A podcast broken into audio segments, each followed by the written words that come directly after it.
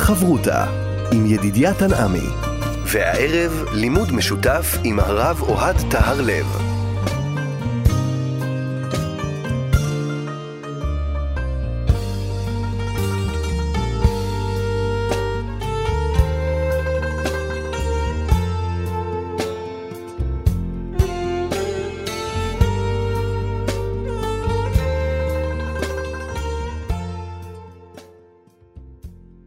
שלום כאן, מורשת חברותא, לימוד משותף עם רבנים ואנשי חינוך בנושא תנ"ך, הלכה ואמונה. היום אנחנו לומדים אגדה יחד עם הרב אוהד תהרלב, ראש מדרשת אות לידנבאום, וכאן ליד המיקרופון ידידיה תנעמי. שלום לך, הרב אוהד תהרלב. שלום לך, ידידיה ולמאזינים. היו הרבה חכמים ונבונים בעם ישראל, אבל היו גם את האנשים הפשוטים שידעו להיות אה, הווכחנים הלאומיים, נכון? כמו גביע בן בסיסה. היו דמויות אה, צבעוניות ומיוחדות. Mm-hmm. גביע בן בסיסה היה כנראה כהן, או אחד משומרי המקדש, חי בתקופת שמעון הצדיק, אה, זמן הוויכוחים עם אלכסנדר מוקדון, זמן שאלכסנדר מוקדון, מלך של מעצמה ששולטת בעולם, נמצא גם בארץ ישראל, בא בחיכוך עם, עם חז"ל, והוא היה אדם אה, מעניין, חכם, מלבד זה שהוא היה מלך ואיש בעל כוחות אה, גדולים, כנראה גם אסטרטג לא קטן. עסק גם בענייני הרוח, וגם בתקופתו התנהלו ויכוחים, והסיפור שאנחנו הולכים ללמוד היום, סיפור אחד, אולי אפילו שניים, על, כמו שאמרת, גביע בן בסיסה, שם מעניין, אה, הגיבן בן בסיסה. יש גרסה אחרת שנמצאת אה, במדרש, גביעה בעין אה. בן קוסם. הגביע בן הקוסם. כנראה אבא שלו היה קוסם. מזכיר את יוסף והגביע. מזכיר את היוסף והגביע. הגביע הוא היה כלי של קוסמות, והקוסמים באותה תקופה היו אנשי רוח. Mm-hmm. כמו בלעם, שהוא היה נביא, זה לא סתם איזשהו אדם שעושה להטוטים, הוא אדם שמחובר לכוחות רוחניים ויש לו כוח. אז זה העניין הזה. מאיפה באה הגרסה? הגרסה באה בגלל שאנחנו מדברים, שומרי המקדש היו כהנים, וקצת קשה לקבל שכהן היה בעל מום, אה, כי הוא היה גיבן. ולכן יש פה גרסאות שונות, האם זה גביע בה' מלשון גיבנת או גביע בעין. בואו ניכנס, אנחנו נראה איזה ויכוח שניים אה, שמופיעים במסכת סנהדרין, בדף צדיק א', עמוד א', ויכוחים מעניינים מאוד. אמר לי, ההוא מינה לגביע בן בסיסה. אמר אותו מין לגביע בן בסיסה. ואי לכון חייבי, דאמירתון מייטי חיים. אוי לכם הרשעים, הוא קורא לנו היהודים הרשעים, שאתם אומרים, המתים חיים. המתים קמים, קמים לתחייה, תחיית המתים. למה? דחיין מייטי, דמייטי חיין. אם החיים מתים, המתים בסוף יכולים לחיות? לא יכול להיות. עונה לו גביע בן בסיסה, אמר לי, וילכון חייבי, אוי לכם הרשעים. דאמירתון מייטי לא חיים. הפוך, אתם הרשעים שאתם אומרים, המתים לא חיים. זאת אומרת שאין תחיית המתים. למה? דלא אהבו חיי, דהווה חיי לא כל שכן. אם פתאום באים תינוקות לעולם שלא היו פה, ופתאום הם חיים, ויש להם נשמה, והם נולדים. מאיפה הם באים, החבר'ה האלה? אז אלה שלא חיו, כן, אם הם באים, אלו שחיו לא כל שכן? אמר לי, חי וקראת לי? לי אתה קורא רשע? אי כאמינא, אם אני אקום כאמינא מלשון קימה, זאת אומרת, בתחיית המתים, ביעת נבך, אני בועט בך, ופשתינה לעקומתך מנך. ואני מיישר את הגיבנת שלך, את העקמומית שיש לך. אמר לי, אם אתה עושה כן, במילים אחרות, הלוואי, הלוואי שתצליח לפשט את הגיבנת שלי. רופא אומן תקרא, ושכר הרבה תיטול. הלוואי, אתה תהיה המומחה הראשון בעולם שהצליח ליישר גיבנות. וככה נגמר הסיפור הראשון. והאגדה מביאה עוד כמה ויכוחים. בואו נראה עוד ויכוח אחד שהיה שם.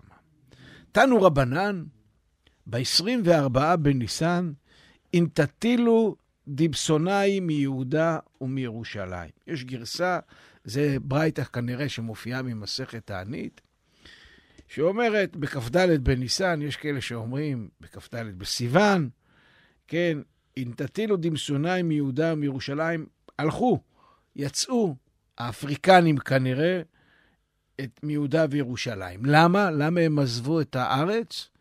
כשבאו בני אפריקה לדון עם ישראל לפני אלכסנדרוס מוקדון. באו אפריקנים, אמרו לו, ארץ כנען שלנו היא. הארץ שלנו. דכתיב ארץ כנען לגבולותיה. כתוב, הארץ הזאת קוראים לה כנען. הם ראו את עצמם, האפריקנים. בני כנען. בני כנען. אז הארץ הזאת שלנו. איפה כתוב כנען? וכנען, אבוהון דהינהו אין שהווה. וכנען היה האבא של אותם האנשים, של, של, של העם שלנו. כן, באו בטענה טובה. אמר לה וגביע בן בסיסה לחכמים, תנו לי רשות ואלך ואדון עמהן לפני אלכסנדרוס מוקדון. אני מתנדב ללכת לענות להם, ללכת uh, לי, לענות לוויכוח שלהם, להתווכח, להתעמת איתם. אם ינצחוני, אמרו הדיוט שבנו ניצחתם. כן, אם הם ינצחו, יגידו, אה, זה לא חוכמה. יש איזה... הוא אחד הפשוטים בעם. אם הייתם מתעמתים עם החכמים, לא הייתם מנצחים. ואם אני אנצח אותם, אמרו, אמרו להם, תורת משה ניצחתכם. תגידו להם, לא אני, כי מי אני? התורה כותבת. אמרו, נתנו לו רשות. אמרו לו, לך. והלך ודן עמהם. אמר להם, מתעמת איתם, צריך לזכור מה המשמעות של להתעמת איתם. אלכסנדר מוקדון יושב, הוא מארח בארמון שלו. את הווכחנים האלה, את החכמים האלה, ואומר, קדימה, כל אחד יגיד את, את טענתו. זה קצת מזכיר לנו, אם תרצה, בווריאציה קצת אחרת, בית משפט בהאג. Hmm. יושבים שם בהאג, החליטו כולם, גם אה, להבדיל. אפריקה, כן. כן, אפריקה, דרום אפריקה באה וטוענת, אה, הם אה, רוצחי עם, ואנחנו באים וטוענים. כן. אוקיי. אמר להם, מהיכן אתם מביאים ראיה? מה, מה פתאום אתם קובעים אה, שהארץ שלכם? אמרו לו, מן התורה, מהתורה שלכם. אמר להם, אוקיי, כי הם אמרו, ארץ כנען לגבולותיה. אמר להם, אף אני לא אביא לכם ראייה, אלא מן התורה. מילא הייתם מביאים לי היסטוריה וכל זה, אבל הנה אני אביא לכם גם ראייה מאותה תורה שלנו שאתם מביאים לי, שנאמר, ויאמר ארור כנען עבד עבדים יהיה לאחיו.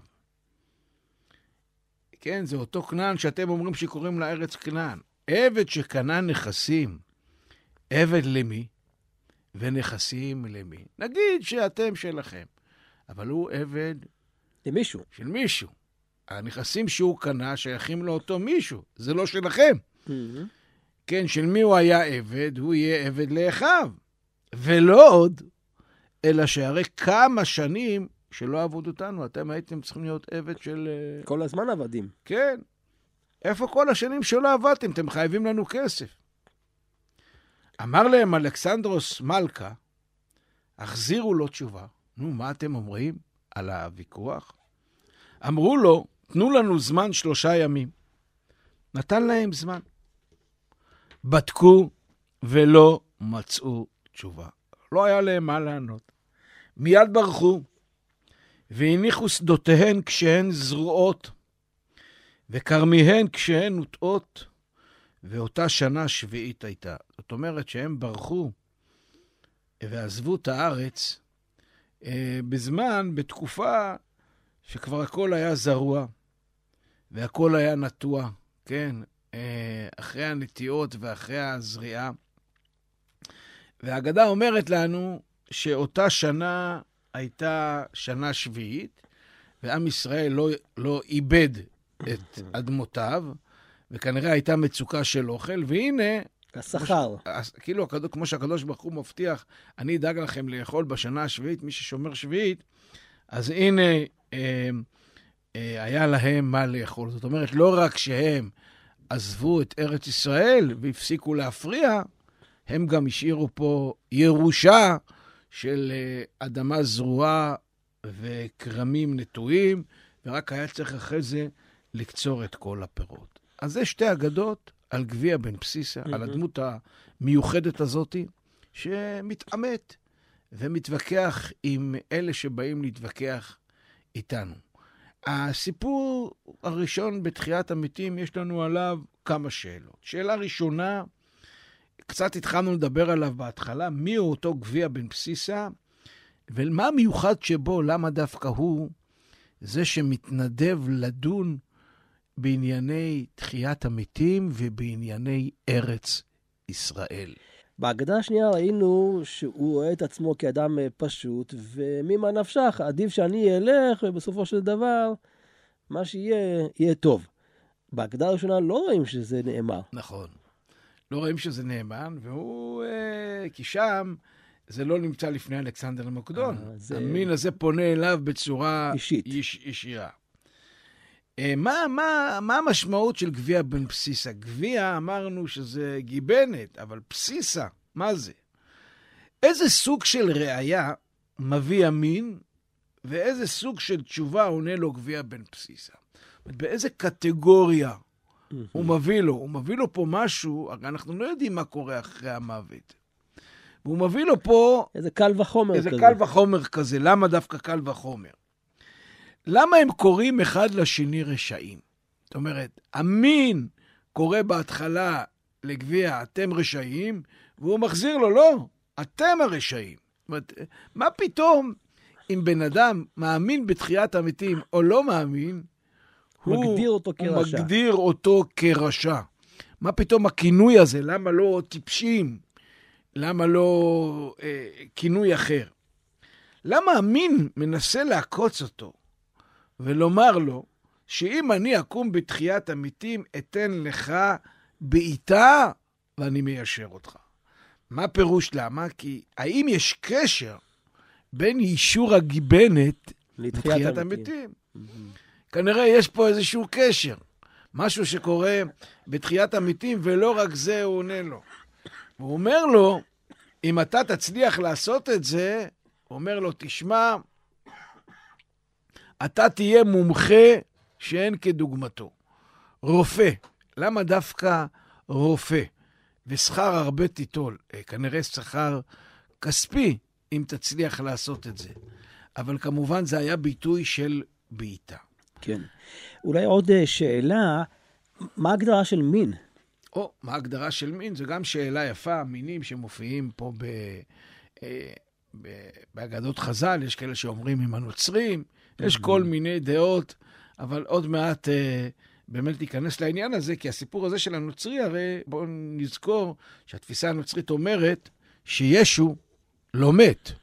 כן, ישו מת, צלבו אותו, אבל הוא נולד מרוח הקודש או מכל מיני כאלה. ודווקא אם נגיד שהמין הזה נוצרי, דווקא הוא כאילו כופר בתחיית המתים.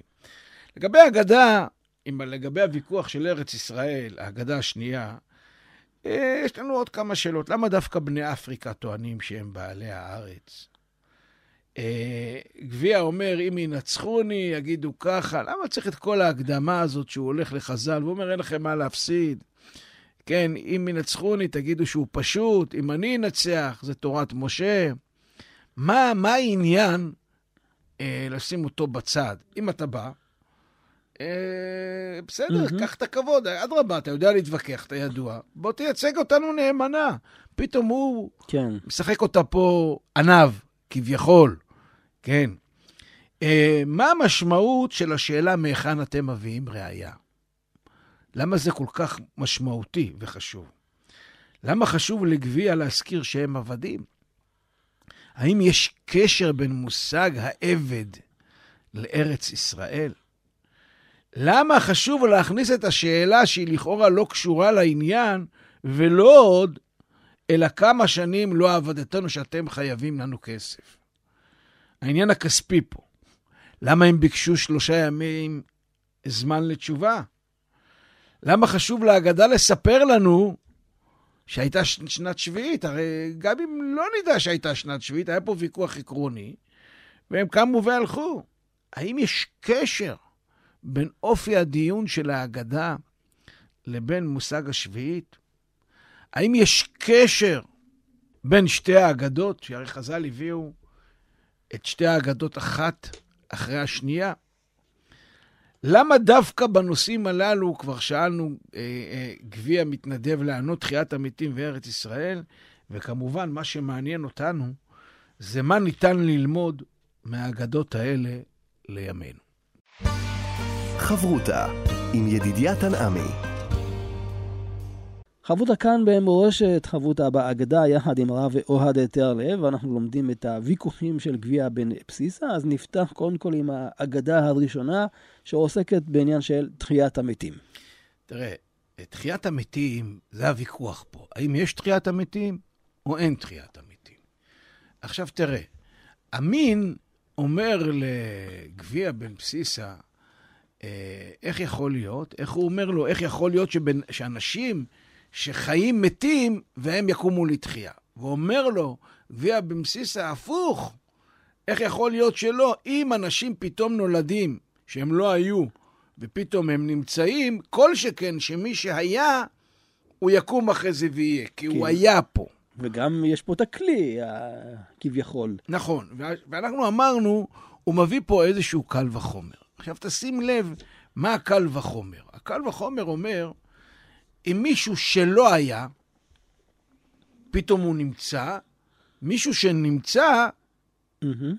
כנראה הוא יחזור, הוא יבוא. זאת אומרת, מוות וחיים זה מושגים שלוקחים אותנו למציאות פה, שקיימת, ושהיא לא קיימת. בדרך כלל הבעיה שלנו בתחיית המתים זה מה קורה בעולם שלא נמצא, שאנחנו לא רואים אותו, שאנחנו לא יודעים עליו כלום. כן. מה שאנחנו לא יודעים עליו, בדרך כלל הוא נעלם. חוסר הוודאות מייצר אצלנו ערעור. ופה מתעוררת השאלה המאוד גדולה. יש לי מציאות קיימת, ויש לי מציאות שאני רואה אותה בחוש, ויש לי מציאות שהיא לא, ש, ש, שאני לא רואה אותה. ואני צריך להאמין האם יש שם מציאות או אין שם מציאות. תמיד המציאות הקיימת היא יותר חזקה מהכל. אז השאלה היא איפה אני שם את הדגש? על המציאות הקיימת או על המציאות הלא קיימת? מה עושה הגוי, שזה, לכן הוא רשע גם כן, עוד מעט נגיע לזה גם, mm-hmm. כי יש פה עוד עניין. הוא אומר, הוא שם את הדגש על מי שאין, לא על מי שיש. כי הוא אומר, אם מישהו שהיה והוא איננו, איך יכול להיות שמהאין הוא יקום? אומר לו גביע בן... הפוך. אם היש קיים, זה ההוכחה שהיש קיים. זאת אומרת, זה כמו החצי כוס מלאה mm-hmm. וחצי כוס ריקה. כי הנה, תראה, יש פה תינוק, איך התינוק מגיע? הרי מקודם היה אין. אז גם אחר כך יש, כי אם אתה מאמין שיש, יש, אז גם יש. האין... הופך להיות יש. הופך להיות יש. וההשוואה לתינוק היא השוואה מאוד עמוקה. ואני רוצה שנייה לדבר על המשמעות של תחיית המתים. קצת דיברנו על זה בעבר פה. איך מחיים מתים? אנחנו אומרים שלוש פעמים בתפילה, מחיה מתים ברחמים רבים, סומך נופלים ורופא חולים ומתיר אסורים. אפשר להסתכל על התפילה כבקשה, כתפילה, ואפשר לבקש, להסתכל על התפילה הזאתי, כן, תפילת מחיי המתים, כהבטחה, כאמירת פטנט. איך מחיים מתים? ברחמים רבים. תמיד חשבנו, רחמים של הקדוש ברוך הוא. ודאי. אבל ייתכן שגם המשמעות היא רחמים שלנו. ככל שנרבה רחמים יותר בעולם, יהיה פחות מוות. כי מוות זה דין. Mm-hmm. מוות, אדם שהוא מת, הוא שוכב, הוא לא זז, הוא ישר, כמו דין. אין חיים. אדם שהוא חי, זה כמו מידת הרחמים. התנועה היא תנועה של, של רחמים, של גמישות, לא של קיבעון, כמו מוות. עכשיו תשים לב, בואו נראה. מה הוא אומר לו? הוא אומר לו, אם אדם לא היה ופתאום הוא נולד, כל שכן שאם בן אדם היה והוא איננו, אחרי זה יקום לתחייה. איך תינוק בא לעולם? תינוק בא לעולם מהרחם. רחמים. רחמים. הגמישות הזאת, האופציה הזאת, שהוא עובר דרך הרחם, ו- וזה מין נס, כי איך הסיפור נהיה? הרחם, בשפה העברית, היא גמישה, היא נותנת חיים, והנה בסוף, אפס, נולד ילד שגדל, גדל, גדל, ואתה בכלל לא מבין איך הוא היה בתוך כן. הבטן של אימא שלו. המילה רחם זה רחמים. רחמים תמיד מייצרים, מולידים, מביאים מציאות אחרת. אז אם בין הדרחמים הם המעבר בין העולם שאיננו לעולם שקיים, הרחמים הם גם יהיו המעבר בין העולם הקיים לעולם שלכאורה איננו קיים, העולם הרוחני שלאחר המוות. עכשיו תראה, המילה רחמים, אני רוצה להביא עוד דוגמה, למשל, דיברנו על זה כבר בעבר על ירושלים, איך נבנית ירושלים? ברחמים רבים, ולירושלים עירך ברחמים תשור. רחמים לא רק של הקדוש ברוך הוא, אלא שלנו, כמובן, אם אנחנו נרחם אחד על השני, ויהיה לנו עין טובה וגמישות, ולא כל היום נביא דינים על אחד על השני, הקדוש ברוך הוא ירחם עלינו. עכשיו תראה, מי, מי מתווכח? שאלנו למה דווקא גביע בן בסיסה. גביע בן בסיסה היה כהן משומרי המקדש בתקופת שמעון הצדיק. מה המיוחד בכהנים? הכהנים הם קשורים לעולם העתידי, לעולם שאיננו. זה הכהנים. כן, הם תמיד מסתכלים, קשורים לעתיד. הקדוש ברוך הוא אומר לירמיהו, שחי בעיר הכהנים, מה אתה רואה? הוא אומר לו, שקד אני רואה, כי שוקד אני על דברי לעשותו. כן? זאת אומרת, השקידה הזאת. אה, זה מאוד מחבר אותי ל... אה, לט"ו בשבט, כי ט"ו בשבט זה עת שקד, ושקד, למה דווקא השקד הוא סמל של ט"ו בשבט? פתאום האביב צומח באמצע החורף, עוד לא הגיע האביב, יש שלג, קור, אמצע ינואר, בום, השקד פורח. זאת אומרת, משהו מהעתיד, מהאביב, צומח. כבר עכשיו. המילה שקד בהיפוך אותיות היא קודש. מי נחשב קדוש? הכוהנים. ממלכת כהנים וגוי קדוש. זה המיוחד. חז"ל אומרים שיש עצם אחת שממנו האדם יקום לתחייה. הלוז. הלוז שבשדרה מאחורה. אדם קודשו, פתי, שום דבר לא ישבור אותו, הוא חזק יותר מהכל. זאת אומרת, אדם יהיה בקבר לעתיד לבוא מאיפה הצמיחה מתחילה, מאותו עצם מאחורה. עצם הזאת מאחורה מזכירה לנו את הגיבנת של גביע בן בסיסה, שהוא אומר לו, הוא אומר לו, זה, זה המום שלו. כן, זה עכשיו, משהו הסמלי הזה. עכשיו, פה. אנחנו שאלנו איך יכול להיות... כהן? כהן עם מום. אז קודם כל, יכול להיות שבאמת לכן קראו לו גביע בן אה, קוסם, למרות שזה לא מסתדר עם התוכן של הסיפור, כי כנראה היה לו את הגיבנת. אבל יכול להיות שלא היה לו את הגיבנת. והוא אומר לו, הבליטה פה מאחורה, אני אתן לך כזאת בעיטה, שהיא תיישר לך את הבליטה, כי יכול להיות שעצם הלו"ז שלו טיפה היא יצאה החוצה, היא בולטת קצת שנוגעים בה פה מאחורה, ואני איישר לך. והוא אומר לו, אתה, אם תצליח ליישר, אתה תהיה חצי אלוקים. רופא והמומחה הגדול ביותר. כי זה המקום שממנו יש הכל תחיית המתים. עכשיו תראה, הוא מכנה אותו פה במילה רשעים. זאת אומרת, הגוי הזה קורא לפס... לגביע בן בסיס הרשע, רשעים, אתם היהודים, והוא מחזיר לו אתם רשעים. למה דווקא רשעים? חז"ל אומרים, רשעים בחייהם נקראים מתים. צדיקים במיתתם נקראים חיים. אתם, כל אחד אומר לשני, אתם עם התפיסת עולם שלכם, אתם נחשבים אנשי מוות. אז הוא אומר לו, לא אני, אנחנו אנשי מוות, לא אנחנו רשעים, כי רשעים זה אנשים שמתים בחיים, אתם אלה שמתים. כי מי שלא מאמין בתחיית המתים, הוא, הוא מת גם בעולם הזה. כי כל התפיסה אומרת שיש את המעבר, שיש את הרחמים. אז אתם רשעים, אתם מביאים דינים לעולם, אתם מביאים את, ה, אה, את המוות לעולם.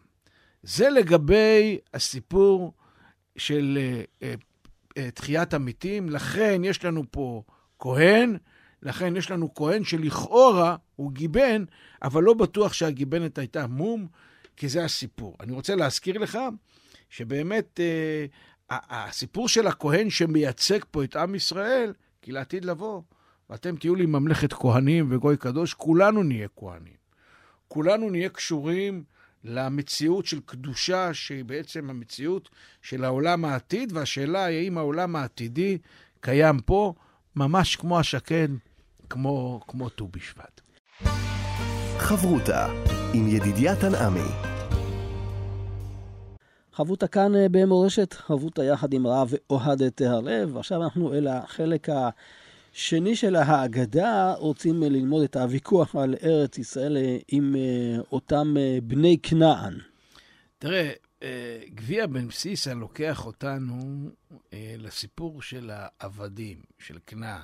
זאת אומרת, האפריקנים האלה טוענים שהם בני בניו של כנען, שדרך אגב, יכול להיות שזה באמת נכון, שכנען היה עבד אה, עם כל המשתמע מזה. עבד של שם, שזה בעצם אנחנו. נכון. אני רוצה לומר, וטוב שאתה אומר עבד של שם, הוא היה גם עבד של יפת. ועוד מעט נתייחס לבעיה הזאת, כי זה גלום פה ככה עמוק עמוק אה, בתוך הסיפור. מה הסיפור של ארץ ישראל? כנראה יש קשר הדוק בין כנען, הרי ארץ ישראל קרויה ארץ כנען, לבין נושא העבדים, העבדות, ואני רוצה גם להגיד, כמובן, זה כבר ככה, אנחנו רואים, מבצבץ לנו נושא השביעית פה בסיפור.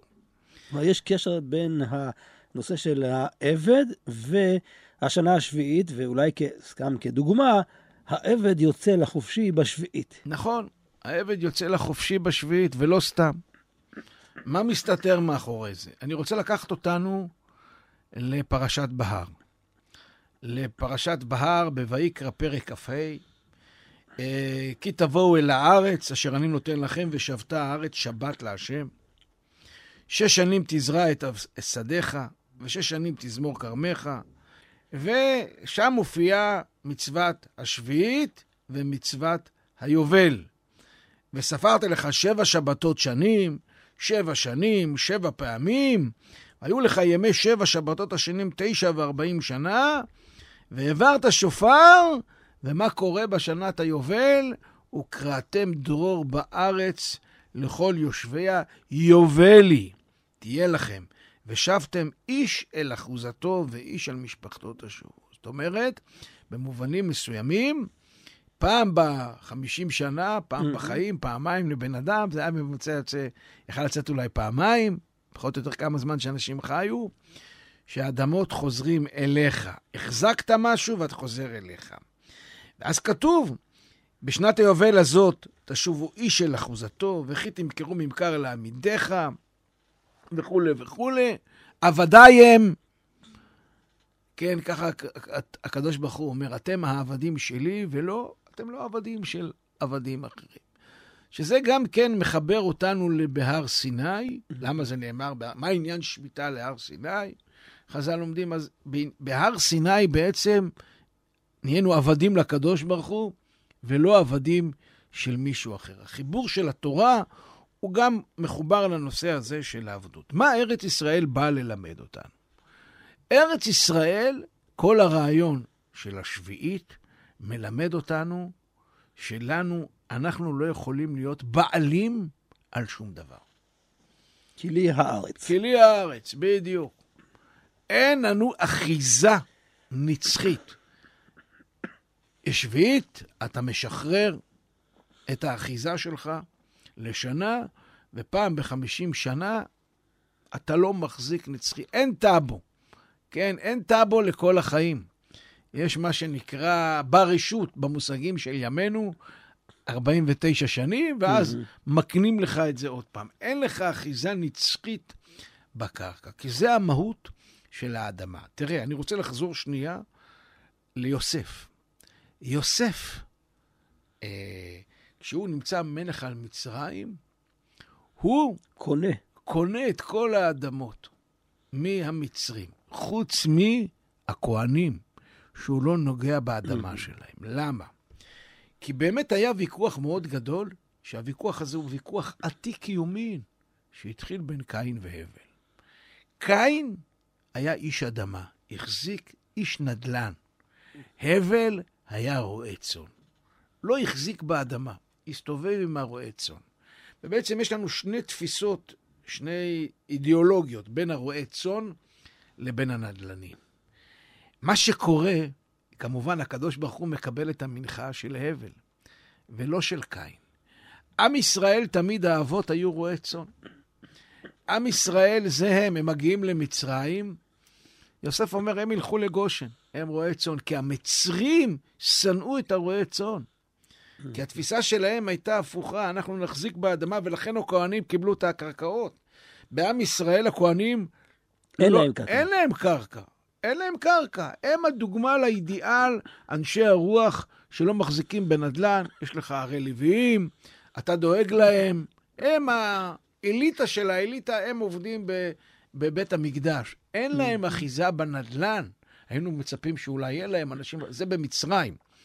כן, ארץ של מצרים. אבל של, זה גם קשור כמובן ל... יכולת העבודה החקלאית בארץ מצרים. כי הנה השם אלוקיך בא מראשית השנה ועד אחריתה, לא כארץ מצרים, ששם יש את הנילוס, ושם יש חקלאות בטוחה, ותמיד יש מים, כי הנדלן, אלא ארץ ישראל, אין לך, אתה לא יודע, ירד גשם, לא ירד גשם, אתה תלוי בקדוש ברוך הוא. לכן הדיון פה הוא דיון שעוסק בשאלה של עבדות. זאת אומרת, הוויכוח בין כנען לבין גביע בן בסיסה הוא דיון מי העבד של מי. ארץ ישראל במהות שלה היא קשורה לעבדות, ולכן גם מוזכר כאן בסוף נושא השביעית, שאותה שנה הייתה שביעית. והנה דווקא הוויכוח על העבדות, מי, מי, מי פה הבעלים של ארץ ישראל, מי העבדים, זה זה. והם בעצם באים וטוענים האחיזה שלנו, והוא אומר לה, אין להם אחיזה. אבל גביע במסיסה גם בעצם מבין שגם לנו, גם לי אין אחיזה כן. בסיפור הזה. כי אני, אני תלוי בקדוש ברוך הוא, אבל הארץ הזאת היא ארץ אה, ש, ש, שלנו, אנחנו צריכים להיות פה. היא לא שלנו פיזית, אלא אנחנו צריכים להיות פה. עבד שקנה נכסים עבד למי ונכסים למי. עכשיו, אני רוצה שנייה להתייחס למושג המילה כנען. המילה כנען פירושה... סוחר? סוחר. מה סוחר עושה? סוחר הוא קונה מיד ליד. הוא מסתובב סחור סחור. ממקום למקום. ארץ ישראל, המהות שלה זה לא נדל"ן. ארץ ישראל, המהות שלה שהיא ארץ שנמצאת במרכז בין אסיה לאירופה, בין המזרח למערב, ופה מנהלים הרבה מאוד עסקים. אנחנו ליד הים, יששכר וזבולון, זבולון עשה מזה הרבה כסף. כן, אה, אה, אה, דרך הפסמים הייתה עוברת פה. זה, זה ארץ ישראל, ארץ שמסוגלת לעשות הרבה כסף, אבל לא מהנדל"ן, כי נדל"ן אין לך. כי זה המהות, זה, זה בעצם המושג כנען. כנען, לכן קוראים לארץ ארץ כנען. כנען בעצם קיבל קללה מהסבא שלו. הוא נהיה עבד לשם ויפת. עכשיו, פה מתחילה הבעיה. אם כנען עבד של שם ויפת, אנחנו בני שם. אלכסנדר מוקדון יפת. בן יפת. אז בעצם, מי אמר שהקול שלנו? אלכסנדר מוקדון יכל. להגיד, רגע, רגע, רגע, בוא נתחלק. אני, אני גם, אני בא מיפת. לכן, גביע בן בסיסה היה בן אדם חכם. הוא אמר, טען פה שתי טענות. הוא אמר להם, טענה ראשונה, עבד שקנה נכסים, עבד למי ונכסים למי.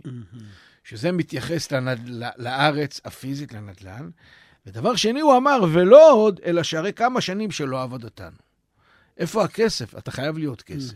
במילים אחרות הוא רומז, האדמה שלנו, אנחנו חיים פה. הכסף בעצם מגיע לך, אלכסנדר מוקדון, כי הוא גם עבד שלך. איפה כל הכסף שעבדת אותנו? כי אלכסנדר מוקדון יכל לטעון, רגע, רגע, גם לי מגיע כסף. אז אם הוא היה טוען את זה, גביע בן בסיס היה אומר לו, רגע, הכסף שייך לך, אנחנו פה חיים, אתה צודק. ואז הוא נותן להם שלושה ימים. שלושה ימים זה זמן ש, שמספיק זמן להקל, להתווכח, לדון, בדקו ולא מצאו תשובה, והם תופסים את הרגליים ומיד בורחים. עכשיו, עוד פעם, שאלנו את השאלה למה גביע בן פסיע אה, אה, אה, מתעסק בסיפור הזה. גביע הוא כהן. החיבור בין כהנים לארץ ישראל הוא חיבור מהותי. כי גם אנחנו כהנים במובן הזה שאין לנו קרקעות. היא לא שלנו הארץ, היא של הקדוש ברוך הוא. אנחנו אוחזים בזה זמנית, הכהנים אפילו זמנית לא אוחזים בזה. עכשיו תראה, אנחנו מדברים על גביע בן בסיסה. הוא זה שמנהל את הדיון הזה על ארץ ישראל. גביע בן בסיסה הוא כהן. כן. במובנים מסוימים, היחס שלנו לארץ ישראל היא כמו הכהנים. בעצם אין לנו אחיזה. יש לנו אחיזה זמנית, אבל לא נצחית, והכהנים, שהם בכירי העם, להם אין בכלל אדמה. בסיסה זה מלשון אה, ישר, גבוה. אז אני אומר, גביע בן בסיסה, הוא היה גיבן בן אדם גבוה. זאת אומרת, יש לנו פה ניגוד של הנה, בוא, איך, איך מיישרים את האדמה? איך מיישרים את העניינים? מעניין. כן, ולכן גם המין הזה אומר, בוא אני איישר אותך, אבל הנושא של יישור של גבעות הוא חלק מה, מה, מה, מהעניין הזה. אז זו הדמות המיוחדת שלנו שהייתה הולכת ככה אה, ומתווכחת. הקשר בין תחיית המתים לבין ארץ ישראל, אני חושב שהוא מאוד ברור. כי אם תרצה, ארץ ישראל היא עצם הלוז של כל העולם. אה, יש כאילו, מפה, לא סתם אנשים רוצים להיקבר פה, כן. לא סתם אנשים רוצים להיות פה, כי פה כאילו... תהיה תחיית חמיתים. תהיה תחיית המתים, וזאת ארץ העתיד. ארץ של, של אנשים קדושים שהם קשורים לעולם העתידי, שאלו בעצם הכהנים. כך שלמעשה כל הוויכוח בין אלה שטוענים לאדמה שלנו, לארץ ישראל, לבין אלה שמתווכחים איתנו על תחיית המתים, יש מכנה משותף אחד, שאנחנו מחוברים לקדוש ברוך הוא. הקדוש ברוך הוא אינסופי. ואם הוא אינסופי, יש גם תחיית המתים. וגם הארץ הזאת היא שלנו בצורה אינסופית. למה? דווקא בגלל שאין לנו אחיזה. אנחנו עבדים שלו, ואתם, אנשי כנען, עבדים שלנו, ולכן תברחו מפה מהר. זאת אומרת, מי שחי בתודעה שהוא עבד של הקדוש ברוך הוא, הוא זה שבסופו של דבר יש לו אחיזה בארץ ישראל. איזה יופי. תודה רבה לך, הרב אוהד תהרלב, ראש מדרשת אות אה, לידנבאום. ערב טוב לך ולמאזינים. כאן ידידיה תנעמי, אנחנו עוד נשוב וניפגש בחברותה הבאה. חברותה עם ידידיה תנעמי.